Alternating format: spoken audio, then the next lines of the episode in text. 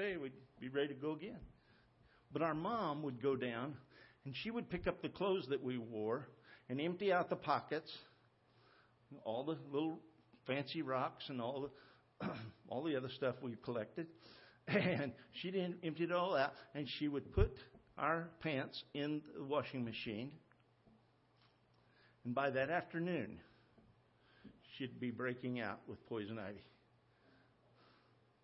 Start up her arms. If she touched her face, it'd be on her face. say, Brother Casey, oh, that's terrible. We didn't know. We didn't know what was wrong with mom. She just had on more makeup next time we went to church. okay? We didn't know she was miserable till I got to be, I don't know how old, close to 40, and got poison ivy for the first time. Had it all over my body uh, from using a weed eater, throwing it up on me. But I can't think of a root of bitterness causing somebody else to be defiled without thinking of us running through the poison ivy and not thinking anything about it and it hurting my mother so badly. A root of bitterness causes us to often to not respond to people properly. Instead of being able to respond with kindness. Somebody says something and we immediately assume that they meant something ugly with it. And we snap back. We tend not to act, we just react to everything and everybody. And people can't figure us out. That's what he's talking about here. Lest any root of bitterness springing up trouble you, and thereby many be, dis- be defiled. And we don't want to fail of the grace of God, lest there be any fornicator, verse 16, or profane person as Esau, who for one morsel of meat sold his birthright. Now, what's the birthright? That's the, that's the inheritance, the eldest son. There's two boys. The oldest son gets two thirds, and the youngest son gets one third. And Esau, he comes in from hunting. He's starving, and his brother has these lentils. Say, what's that? Bean soup. Bean soup and it's seasoned just right. And the smell of it probably had goat meat in it, and the sw- sw- smell of it was wafting out through the uh, through the tent and around the camp. And and oh man, by the time he gets there, he is dying of hunger. And he says, "Hey, give me a bowl of that soup." And Jacob says, "All right, give me your birthright. Give me your birthright. Sell me your birthright. You can have it." He said, "Yeah, it's not going to do me any good if I starve to death. You got it." The thing with him doing that was it was totally disrespectful of his father. It was totally disrespectful of the law of the land. Totally disrespectful of God, who had allowed him to be born first.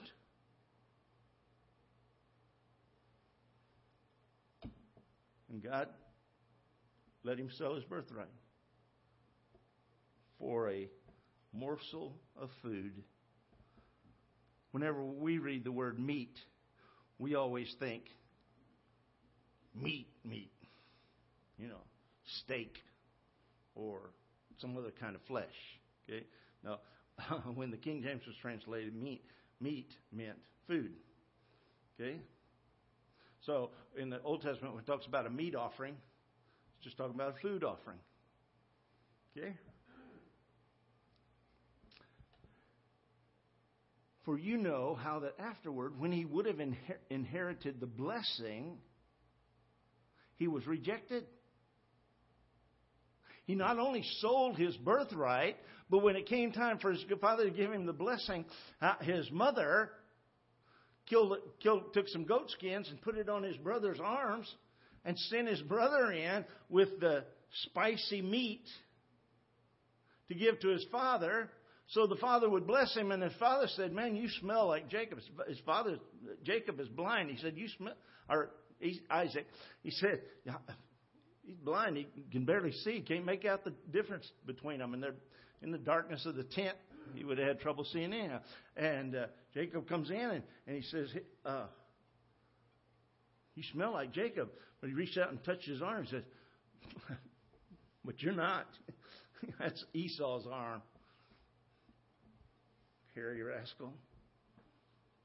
And so he gave Jacob Esau's blessing. Why? Because Esau didn't care about the birthright.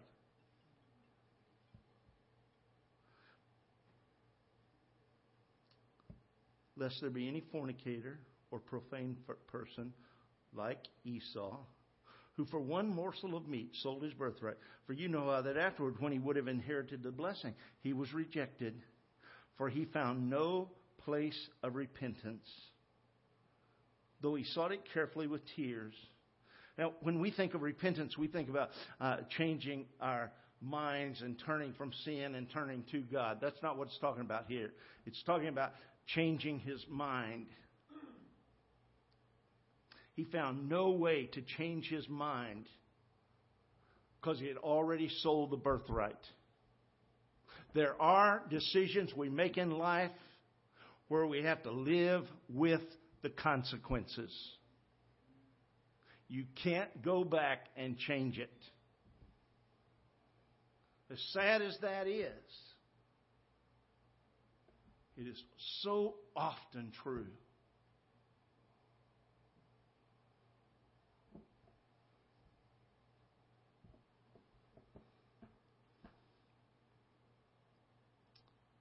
It's not God's will. For a lot of things to happen that happen. Just a natural consequence of sin. And we have to live with it.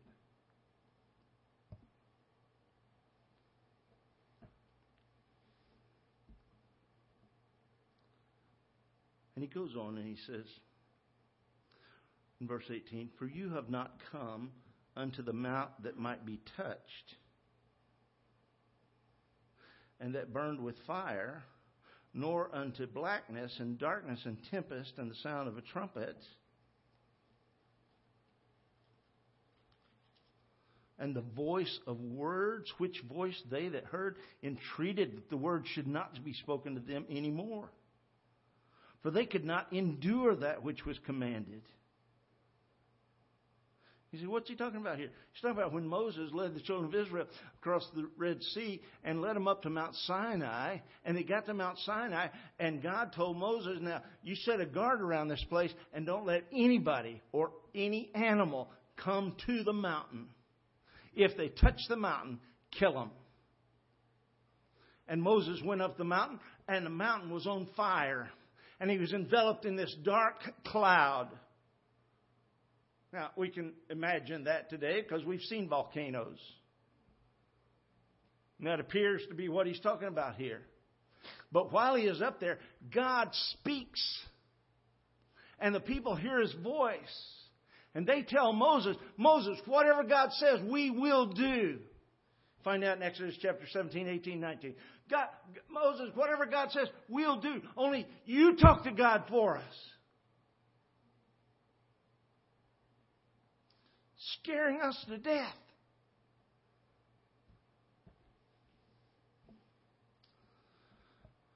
It says, And if so much as a beast touch the mountain, it shall be stoned or thrust through with a dart.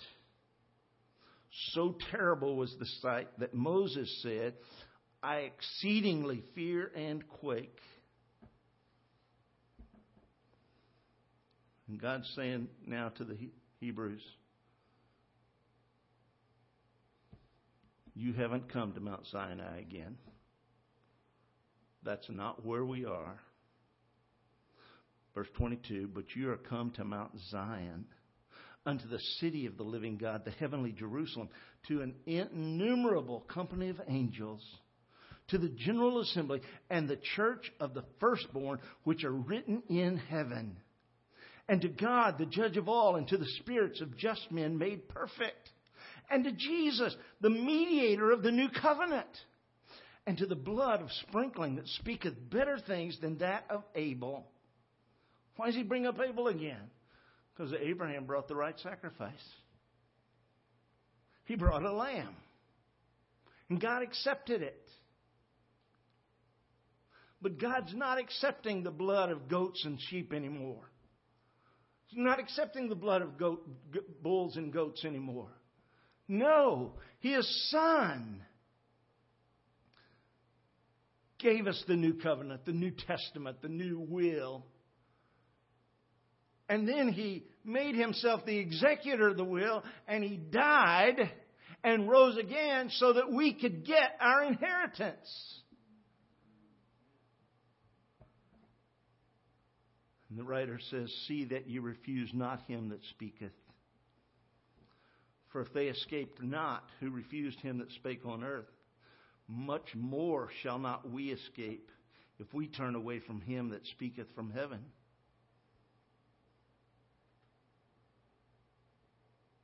Did you get that?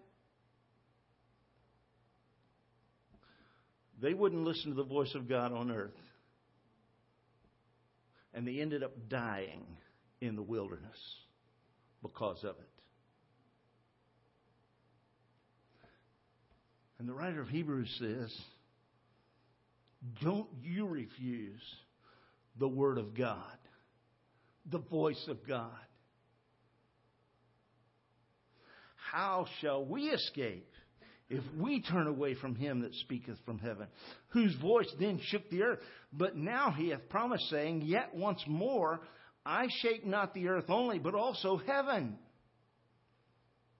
And this word, yet once more, signifying the removing of those things that are shaken, as of things that are made, that those things which cannot be shaken may remain. Wherefore, we, rece- we receiving a kingdom which cannot be moved, let us have grace, whereby we may save, serve God acceptably with reverence and godly fear, for our God is a consuming fire. That paints a picture for me that I'm not sure I can paint for you, but let me try. God says, look at the Old Testament and see what I did to those people that wouldn't listen to my word and wouldn't obey me. And then look around because my word has not changed. One of the reasons I'm not interested in new translations of the English Bible is because God's Word has not changed. And people say, but Brother Casey, the, the King James Version is too hard to understand. That indicates to me that they're not willing to get a good dictionary and look up the words. They used to call that education. I don't know what they call it now. But if I didn't understand a word in fourth, fifth, sixth, seventh grade, and I asked the teacher, what does that mean? They all said the exact same thing. Look in the. One kid in our class asked the teacher, I don't know how to spell that word. And she said, Look in the dictionary. And he said, Don't you have to know how to spell it to find it in a dictionary? Yeah, you do. But wow. God's word has not changed. And we are not going to receive a kingdom that was shaken and removed. That's why the Jews hadn't been in the land for the last 2,000 years, since 70 AD. Almost 2,000. Why? Because God told them. You disobey me. You don't listen to my word from heaven. You don't listen to what the prophets tell you. And I am going to send your enemy in, and they're going to take you out of here. And I'll scatter you across the face of the earth. It happened in 586 BC. And it lasted until 516 BC when they were allowed to come back to Jerusalem, a small group, rebuild the tabernacle, uh, excuse me, rebuild the temple, and when they got it rebuilt, The old people who had seen the tabernacle, the temple that Solomon built, they just sat down and cried and said, Oh my goodness, this is such a pitiful little thing. How can we ask God to move in there? Meet with us here. This oh, wow. But he did. And they had 500 years in the land to commit themselves to worshiping and serving God, and they didn't do it. And so 70 AD, poof, he scattered them across the face of the earth again. 1917, they start coming back. Few here, few there. 1948, they became a nation. And now, the Arabs are attempting to drive them out of their land. But only God can drive them out.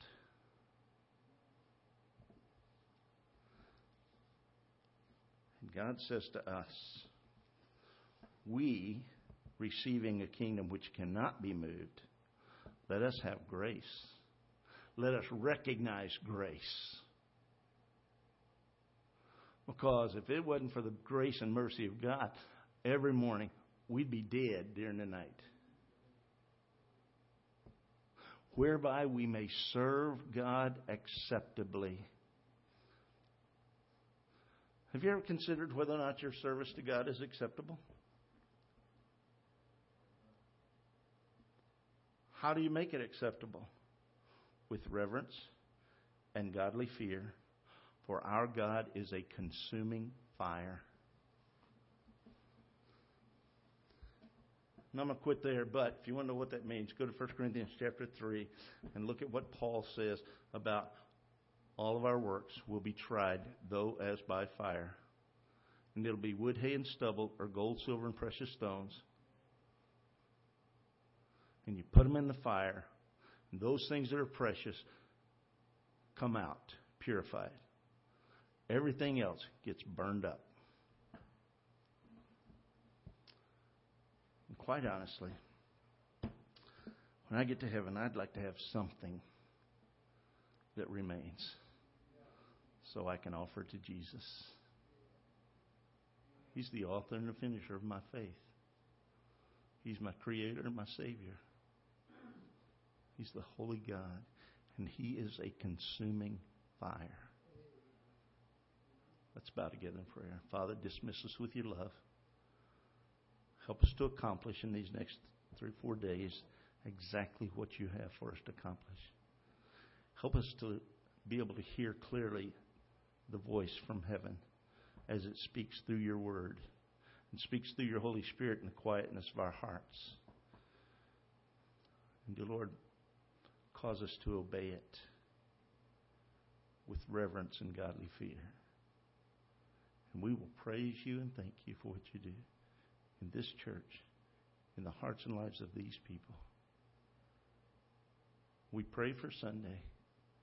If you haven't come back yet, then, dear Lord, show yourself strong on our behalf. Bless the kids and the others who have decided they're willing to follow the Lord in believers' baptism on Sunday. And we'll give you all the praise and the glory in Jesus' name and for his sake. Amen. God bless you.